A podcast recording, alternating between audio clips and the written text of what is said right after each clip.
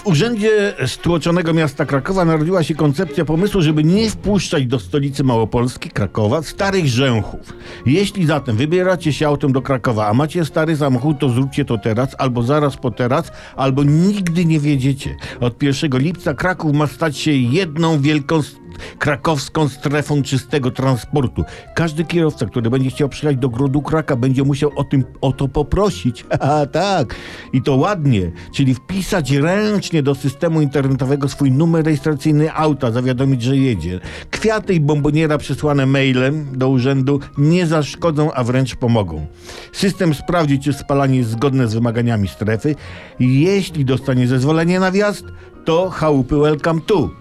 A jak nie, to twoje auto nie jest godne miasta królów i nie płacz, kiedy nie wiedziesz. Nie wiadomo do końca, co z tymi, którzy wjadą nielegalnie, ale najprawdopodobniej będą strzelać do nich.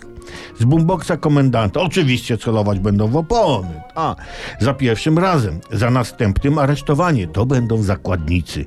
Jeśli ktoś nielegalnie, na przykład na pożyczonych od znajomego tablicach rejestracyjnych z nowszego samochodu, wjedzie starym rzęchem, zakładników czeka los. I usłyszymy w Krakowie na rynku głównym z megafonów.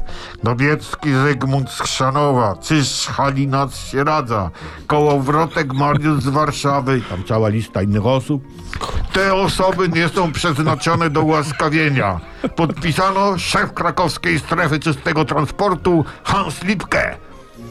No, następni w kolejności będą osobnicy, którzy przyłażą do Krakowa w starych buciorach.